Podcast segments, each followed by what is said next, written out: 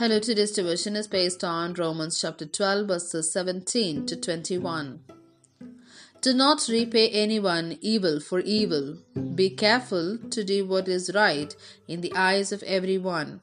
If it is possible, as far as it depends on you, live at peace with everyone. Do not take revenge, my dear friends, but leave room for God's wrath, for it is written, it is mine to avenge, I will repay, says the Lord. On the contrary, if your enemy is hungry, feed him. If he is thirsty, give him something to drink. In doing this, you will heap burning coals on his head. Do not be overcome by evil, but overcome evil with good. Here ends the Bible reading.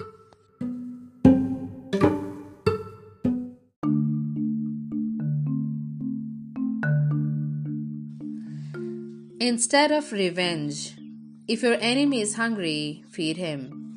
Romans chapter 12, verse 20. After Jim Elliot and four other missionaries were killed by Huaorani tribesmen in 1956, no one expected what happened next. Jim's wife, Elizabeth, their younger daughter, and another missionary sister willingly chose to make their home among the very people who killed their loved ones. They spent several years living in the Huaorani community, learning their language and translating the Bible for them. These women's testimony of forgiveness and kindness convinced the Huaorani of God's love for them, and many received Jesus as their Savior. What Elizabeth and her friend did is an incredible example of not repaying evil with evil, but with good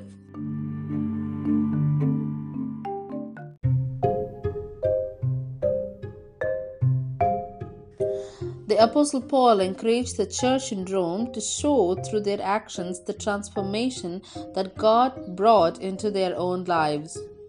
What did Paul have in mind? They were to go beyond the natural desire to take revenge.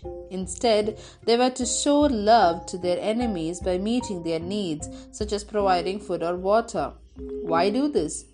Paul quotes a proverb from the Old Testament If your enemy is hungry, feed him.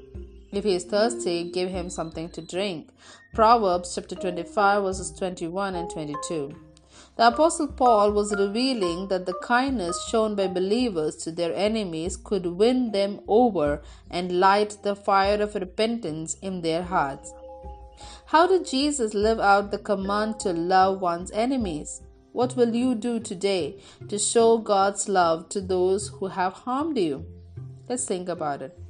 Abba, Father, it's difficult, even impossible for us to love others in our own strength. Help us through your Spirit to truly love our enemies and use us to bring them to you. Amen.